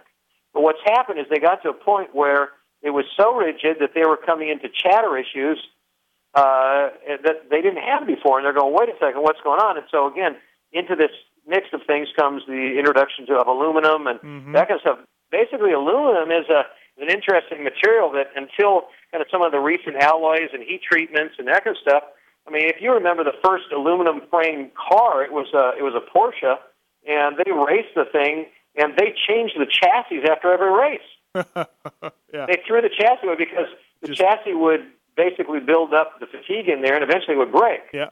You know, and so, but anyway, as we've gone into the kind of the 90s and the 21st century here, Mhm. you know, gone into aluminum frames and that kind of stuff, and and uh, yeah, like I said, you can design that frame to have whatever amount of flex that you want into it. So, Mhm. you know, it's a similar kind of thing where, you know, I mean, basically what they're doing is they're, you know, kind of looking in every direction that they can to improve the motorcycle. They're obviously riding everybody else's motorcycle that's out there Yeah. uh, you know, as well. All the other brands are going, you know, hey, which one's doing the best job? And uh, you know, I mean, I think that has a lot of effect on the, the direction that uh, Mhm. uh, you know that it, that it goes. You know, it's kind of like, hey, let's you know, let's not be stupid. I mean, it would be stupid to not ride other people's motorcycles, other brand motorcycles. Uh, Yeah. You know, it's like you ride them, and, and you know, kind of you still go, hey, this one's doing this better, this one's doing this worse. But but yeah, there's definitely a, a uh, and I so overall, do I, I absolutely agree with what your your original premise was. They've gotten to a point where where you know larger is not necessarily better. It kind of cracks me up too because I mean, Showa did such a phenomenal job on marketing their Works Kit stuff, Yeah. where they went from a 47 millimeter to a 49 millimeter. And uh, you know, and you couldn't get the 49 millimeter unless you knew somebody, or you were on a factory team, or had a Yeah. fist full of dollars. You know, and and uh, you know, was brilliant. And you know, you kind of go, okay, KYB's 48, Yeah. uh, production's 47. Um, you know, and uh, Showa's, you know, kit is 49. Really, a millimeter, Uh, really, and, you know, and well, and, and, it's I'm uh, not saying there isn't a difference, but you know, Yeah. like now they've gone to production 48, so it's like what 48 the magic number? yeah, yeah, Yeah, and, you know, it's like I don't know. You know, it's like I tell you Right. what, why don't you grab some of those right set up 49 millimeters that you know we're back on the 95, 96, and just give them a test. Um, those forty, but Paul, those forty nines, they're nitrate coated. They're nitrate coated.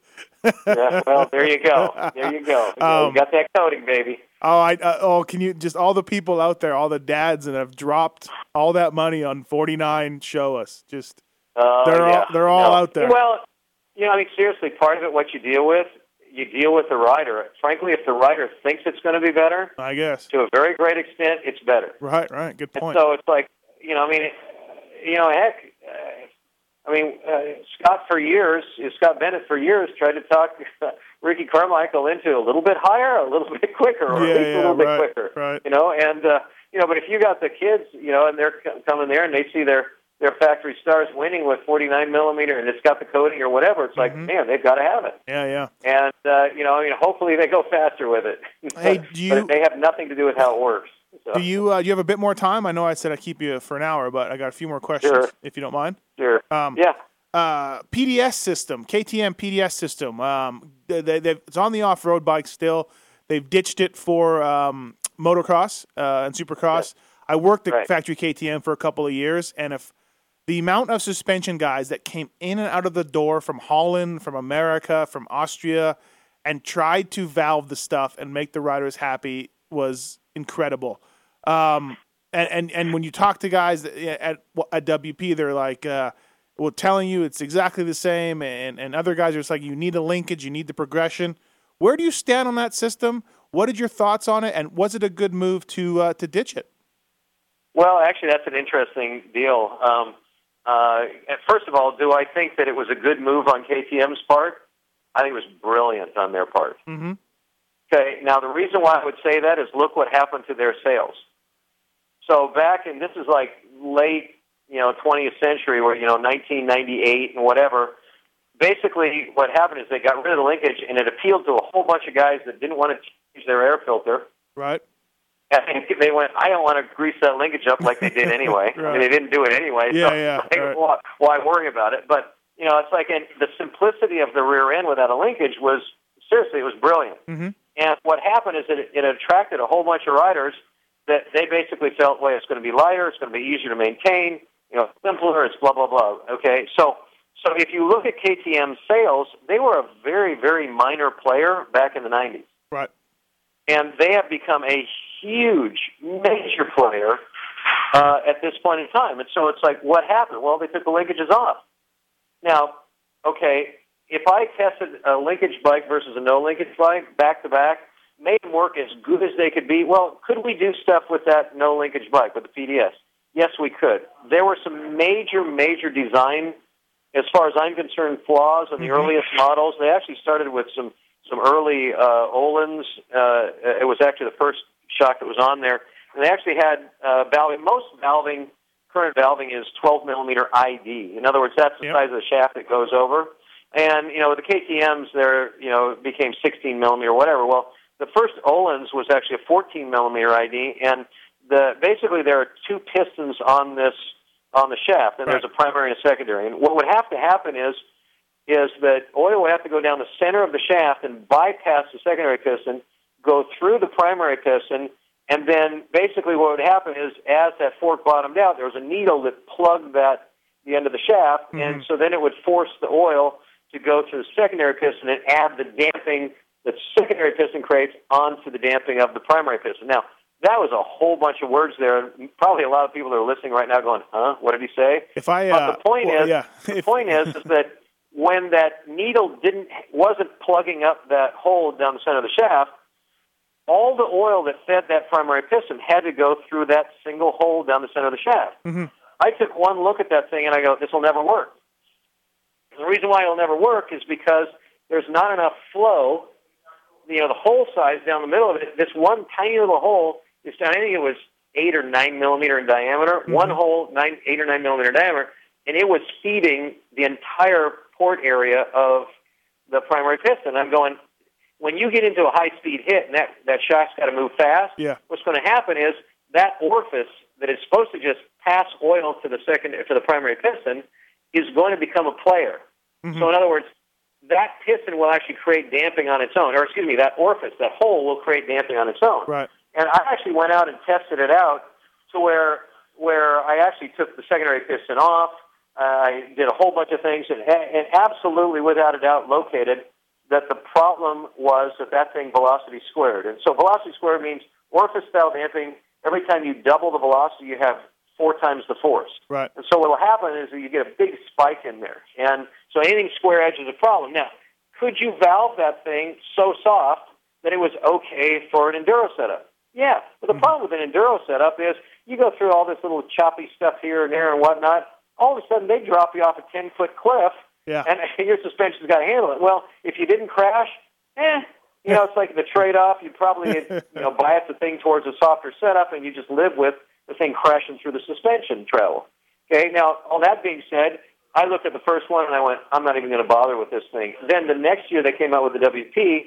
The WP had 16 millimeter ID valving, and they made the hole size up to 10 millimeter. And I went, yeah, they're heading in the right direction, but Yep. it's still not enough. Right. And I still didn't build a, a gold valve kit for another, I think, two years because I said, I'm not going to do this because still the ID of the valving is way too small Yep.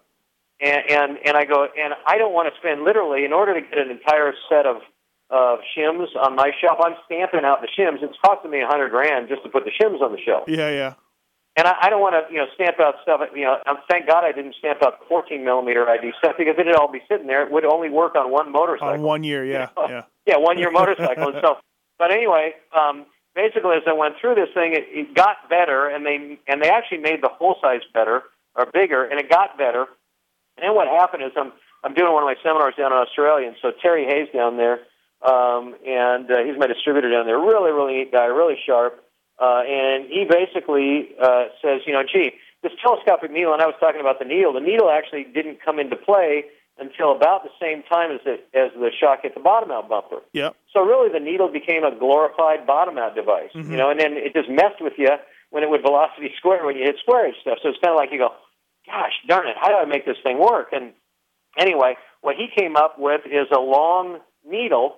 But if you made a long needle without it being telescopic, uh, it would have just crashed into the you know into the rebound mechanism and just wadded itself. And so Yeah. he'd actually uh, invented a telescopic needle, and we started making telescopic needles for him, and that was Wow, just a that's huge that's improvement. neat. Yeah, we Yeah. we tried. We if I told you all the different tapers that we tried in that needle, uh, I, I believe it. um, we we used to be like, hey, you know, we'd have okay, here's one taper, here's an, here's fourteen, here's seven tapers, uh, with different, and we're just like, all right, and every one never Right. worked, you know, and right.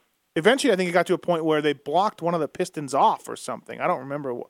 Well, what yeah, they tried actually, one time. I mean, basically what you would do, and so here's Terry. Terry makes a long tapered needle, right? And and so it's one of the things is it's the progression then is more gradual, which is a good ID. But you look at it and you go, well, wait a second. If it's velocity squaring on the idea of that shaft without a needle in it, and now you have a needle in it basically through the entire stroke, Mhm. haven't you just compounded your problem? Well, the answer to that one is yes. However, what we ended up doing is we basically surrendered to the fact that the thing is going to velocity squared. So Right, it's going to velocity yeah. square. So what that Right. means is we need to valve the secondary piston way, way, way, way, way lighter Yeah. so that when it actually gets into those high speed spikes and squared stuff, that that secondary valving opens up. hmm And so basically with the telescopic needle, it made it more gradual, it made it more, you know, more consistent, more um, you know, more gradual as far as the progression is concerned, but it required that we revalve the secondary piston drastically softer. Now, what we also would do is no, what they started doing too is they started making the secondary piston and use smaller ports in the secondary piston. hmm Okay, so now with smaller ports of secondary piston, it would want a velocity square. Yeah. You know, so then you go, oh, God. So what we ended up doing is we made a gold valve kit that replaced the primary piston with the primary piston that had the big ports. We put it in place of the secondary piston, hmm put the telescopic needle in it, and then the other thing that we did is, I, I think you remember in there too. I think it was, oh, I don't know, maybe 2004 or five or something like that. They went and they got rid of the the, the progressively wound springs and they went to straight Yeah, rate straight rate. That was the hot ticket apparently for many years. Yeah, straight rates. Well, yeah, and so what happened was, I mean, progressively wound spring incredibly expensive to manufacture. hmm I think that the reason why they went to straight rate springs had a lot more to do with that than it is that they work better because frankly yeah. they didn't. And and in fact, what I had done early on is I actually I've been doing leverage ratio curves. Uh, you know, the amount of things that we do. Uh, one of my my kind of taglines here is the science of suspension. Right. And we have everything from chassis measurement to shock dyno. I've had, I've had a shock dyno since 1988. Right. You know, um, I've got chassis measurement equipment. Uh, I, you know, I've got, um, I mean, just all kinds of stuff. We've been doing leverage ratio curves since since 1981, and I have a, you know, if you ever get a chance to want to come by, I'll, you know, show you some of the leverage ratio curves we did. It's kind of an interesting, um, you know, Mhm. kind of. There's history all in there, uh, you know, that as things have changed, it's kind of been been neat and, and fun. Right. And- but the, the, you know, KTM without that progression, you know, that that was something like a 10% rise in rate with the way that I measure them, where where uh, like say a, a, a CR or a RM or whatever might have 28 to 30% rise in rate. And the only reason I give you those numbers, you'd have to know how I actually measured it to get the numbers, Yeah. but the reason I give you the numbers is to give you a comparison. And so, you know, it's like if if if everybody else is around 28 to 30%, and which by the way, that's what they are now. Um, you know, again, the way that I measure them, and you compare that to the KTM, which is 10, 11 percent. Yeah. Then you go, okay, what do I need to do to make that KTM more progressive? Well, Right. you're going to do your best to make it more progressive damping wise, but it's also got to be gradual and it's also got to be, um, you know, not creating any spikes. And you're also going to make that spring rate more progressive. And and um, like I said, and I think that probably one of the things that happened too, uh, tuners when they first got those those uh, um, you know got, got those bikes and they were starting to you know mess around with springs. You get a heavier rider, lighter rider, whatever. They couldn't get the springs, so WP wasn't producing enough of the springs. Uh huh. And uh, White Brothers was actually the importer at the time, and they very rarely had them. Uh, you know, if you could ever get them. And um, and basically, so what a lot of the tuners did is they went to straight rate spring, and you know, kind of once the tuner says, "Hey, straight rate spring is the way to go," Yeah. It's almost like they're locked into a straight rate spring is the way to go. But Mhm. uh, you know, we actually created what we call P series springs, and what spring is. What I did is I figured out what the the rear wheel force curve was of the Japanese motorcycles. So you know, Honda, Yamaha, Suzuki, Kawasaki, whatever. Yeah. I looked at all those and decided what was the best rear wheel force curve. I worked that backwards to figure out what the spring progression needed to be on the KTM, and that's what the basis of our P series springs are.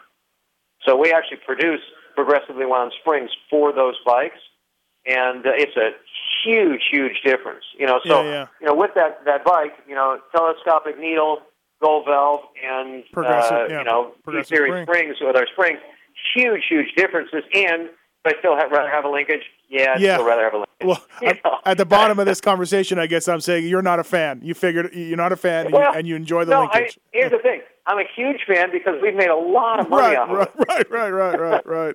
Uh, But, yeah, it you know, on the other hand, like I was glad when they went to a, you know, I mean, and again, I've been saying the same kind of things in the seminars for years, and I, I've had people that just absolutely hated me in the seminars and going, "You are a KTM hater." You know, I remember just, a, you know, no, no, no, I love KTM. You know, it's like, and, Yeah. and I think they build neat motorcycles, and I think, frankly, I think it was the smartest move they could have made. If you look at historically, yeah, um, you know what they've done with sales. They have phenomenal sales today. I mean, there are many countries where KTM is Yeah. number one or number two in dirt bike sales in the entire country. Um, also, know, and- yeah.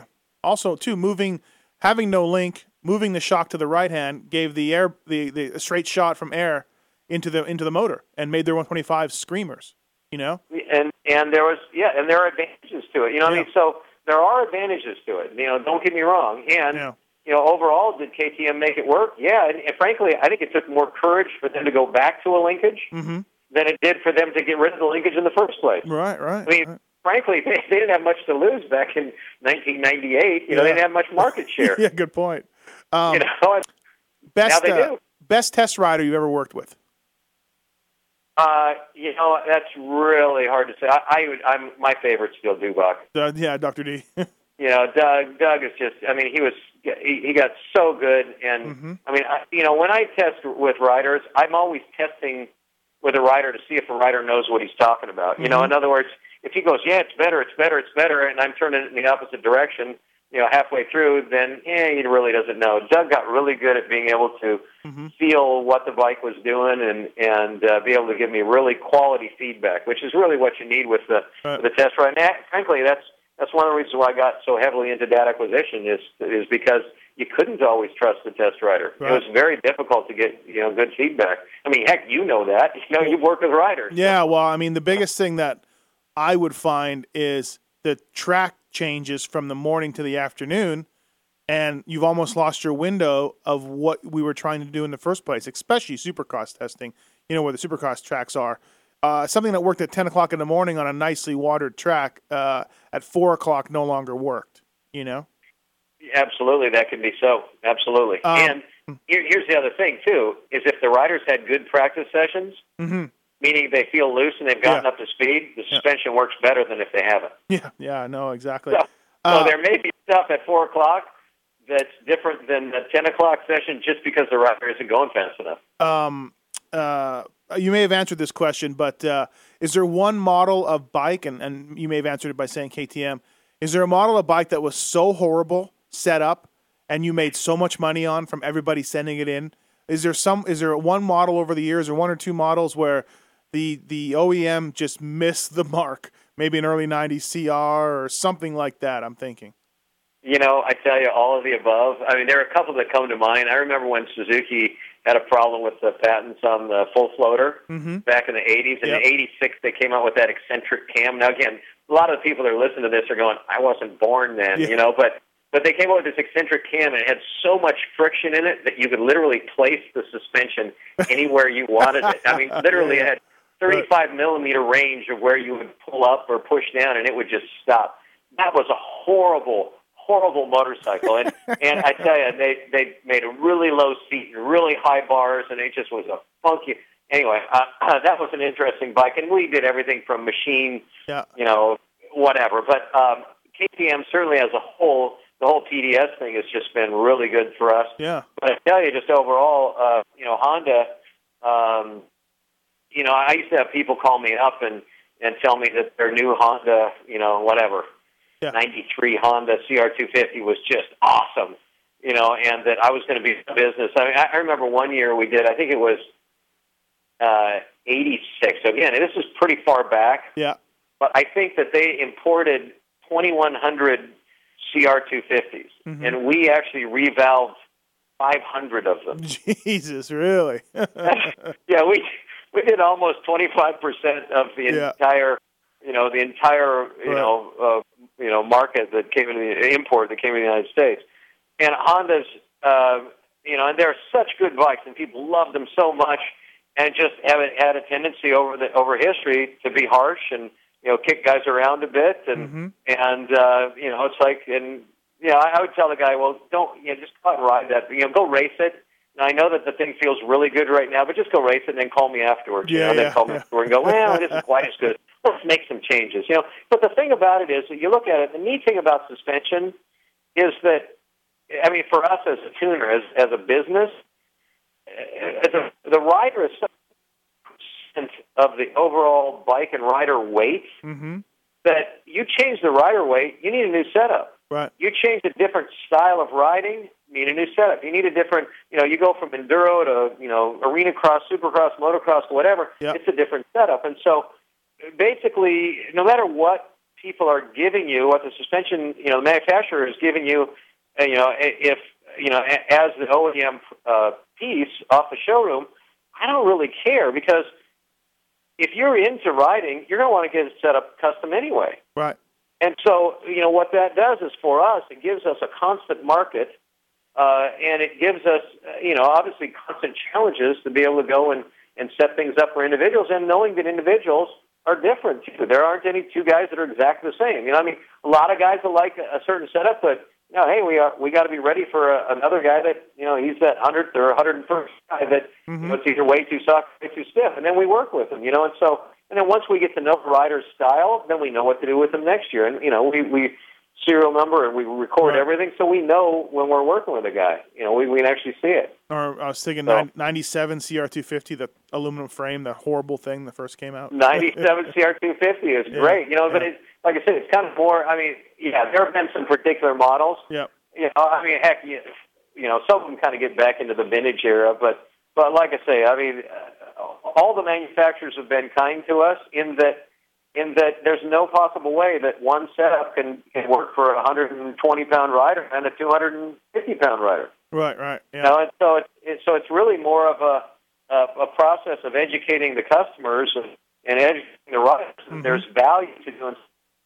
And the thing that you know, kind of we have to deal with is that I mean, there are some people that have, you know, in my estimation, as suspension tuners have have not really made that much improvement on the suspension. And the problem is that sometimes people, as customers or as riders, they'll go, "Oh, well, it's revalved," and they think that because it's revalved, anybody can do the same job, uh, and they don't necessarily. And so sometimes you can get a really poor setup, and and it can be dramatically different than a you know another setup, and and the rider would never know because it, once again, the best you've ridden is the best you know. Yeah, yeah. It comes down You to know, that. but Huh. Yeah, once once the rider gets that, hey, you know, we can set it up for him, and wow, it's better in all areas.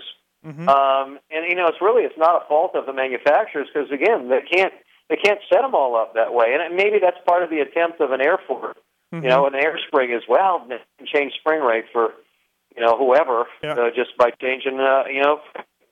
right. But uh, yeah, like I said, you know, it's it's more kind of the whole the whole deal with uh, motorcycles, and that's the way it is. You know, it's just.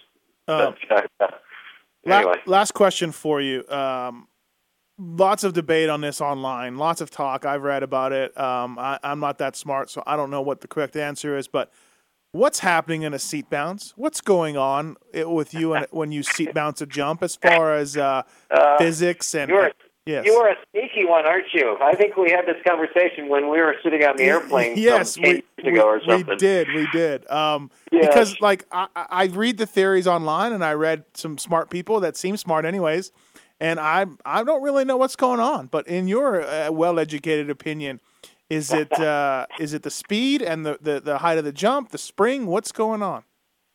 Well, in a nutshell, I mean, first of all, just actually, you talk about things that are written online. One of the things that I would caution people, and again, they don't have to believe me, but Yeah. one of the things that you see online is you'll see a whole bunch of differences of opinion, Mm-hmm. and some of those opinions are better than others, and some of them are more qualified than others. And the problem with the internet is that you can get on there as Joe Speed Guy Engineer uh, 12 or Yeah. something, and and bring you know present yourself as some kind of engineer and you know, you didn't finish high school. And I mean, there's nothing wrong with not finishing high school, but you know, to present yourself as an engineer, Yeah. you're not. You know, and so, and the thing is with with engineering, it's kind of an interesting thing. I think I was, I don't know, not maybe not a freshman, but maybe um, a sophomore or something in engineering.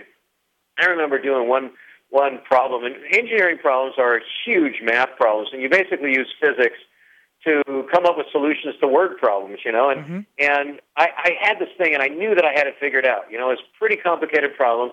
I get into class, and the teacher starts to explain the answer to the problem, and it was 180 degrees out from what I had guessed. Yeah. My original premise. I mean, literally, I was completely ass backward, right? I mean, don't get me wrong. I mean, I graduated with a straight A's. Yeah, You know, in yeah, mechanical engineering. So I, I mean, but, I, but uh, and by the way, too, I think that was really because I studied my ass off. It wasn't because I was brilliant. Oh. You know, I mean, you, you tease me a little bit about being the smart guy, but I mean, I really I've studied really really hard to get Right. this stuff. And but anyway, so I'm I'm 180 degrees out on this thing, and all of a sudden I'm sitting there going, "Oh my goodness." Yeah. Well, the same kind of things happens with suspension. Okay, how do you make it plush and firm at the same time? Mm-hmm. Eh, that's a good question, and people have different theories on how that actually works. Uh, I have my own theory, and, and I've been, you know, teaching people my theory since Yeah. '94, and in the seminars, and building it into the products, and et cetera, et cetera. And I mean, the bottom line is, is how does it actually work? You know, Right, I mean, right. what actually works? But anyway, back to your question. And so, what I'll say is, the proof is in the results. And remember, too, keep in mind, too, that a rider can have great results, like Ricky, Yeah. and maybe not have the best suspension setup on the planet. Right. You know, and again, again, my opinion, and uh, but that's uh, anyway. But as far as the seat bounce is concerned, it's kind of one of those those things where the major thing that you're doing is with a motorcycle and rider, completely unlike a car.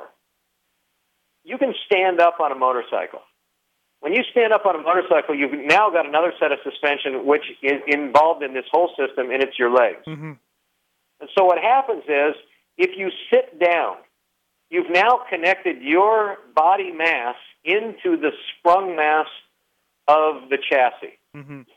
Okay, now, when you stand up, you have disconnected it. Now, it's not completely separate, but you've got another set of suspension in there. Yeah.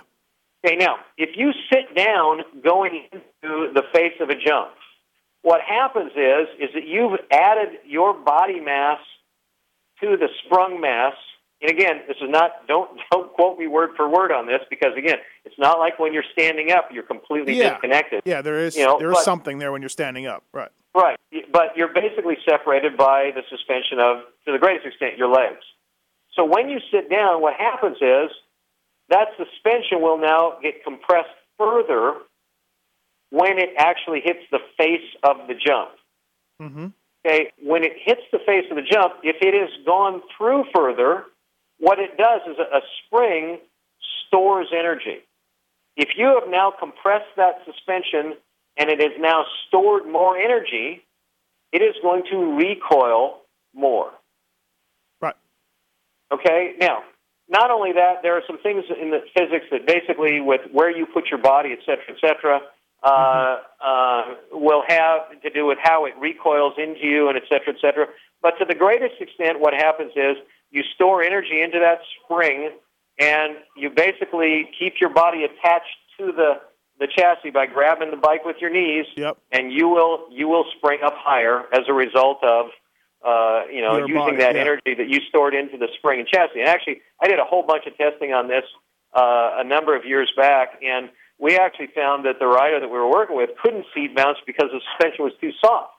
Oh, okay. And he was actually slamming through the travel, and it was actually putting energy into the frame. Mhm. And so that frame certainly is going to recoil off of that frame too, but it was more uncontrolled. yeah, not as And much. so yeah. what we Right. yeah what we ended up doing is increasing the stiffness of the high speed compression damping, making it to where it, it used all the travel but just tagged it, and then that allowed maximum recoil um, to uh, you know to occur as as you would jump. And it's basically a, a, a seat bounce is the opposite of a scrub. You know, so you got the Bubba scrub, and the Right. Bubba scrub basically is that you are actually taking that disconnected um, body and you are allowing that your your upper body to come downward Mhm. as the chassis is just leaving. You know, the rear wheel is just leaving the jump, Right. and what that does, it allows you to fly lower than you would if you had not done that. And so, you know, you're actually, you know, the opposite of that is when you're doing a seat bounce, where you're actually connected to the chassis, and then that is recoiling off. Where the opposite of that, that is a scrub, where you're actually taking your, your you know, you're, you're forcing your, it. your, yeah. you're, you're, yeah, you're basically taking the center of gravity, your body, your body center of gravity, and making it go downward while the chassis is going upward. Right. Right. Interesting. So- Interesting. Anyway, stuff. Yeah. that's in a nutshell. There's a number of things that actually go on in there, Yeah. but that's in a nutshell. Right. Um, interesting stuff. Uh, thank you for uh, for doing the BTOsports.com RacerX podcast. Uh, Paul Thede, Racetech.com. Don't forget to check out the suspension seminars that happen. They're uh, they're every fall. Is that Uh, actually, we do them twice a year, Okay. uh, spring and fall. It's on the website, Yep. but uh, and then I, I do them probably every other year in Australia as well, and sometimes in New Zealand, and you know, you never know where else. So, got- but a- uh, yeah, we we list them on the website. you got a book, the Motorcycle Suspension Bible, that people can look into. Uh, you can learn about suspension. You got motor seminars going on too, uh, which are new, I believe. Um, man, like I said, I don't know what you're doing, man, because you're just costing yourself money. yeah, well, I, I uh, yes, thanks, thanks for the thanks for the business advice. Yeah, no, uh, Yeah, uh, sometimes I kick myself, but on, like I say, my my whole deal is how can I help other people Yeah. uh, go fast and and be successful. So and, and it's awesome anyway, you've had your two yeah. most successful years recently, so things are going great for you. And I feel like we're all smarter after listening to this uh, podcast. So thanks again, Well, Paul. Well, thanks. I, I appreciate it very much. All right. Uh, thanks for doing what you do. All right, see ya. Okay, take care. Bye. Thanks for listening to this episode of The Steve Matthes Show. Search Pulp MX in the iTunes Store to find the more than 200 episode archive or get the Pulp MX app for your iPhone for the complete Pulp MX fix.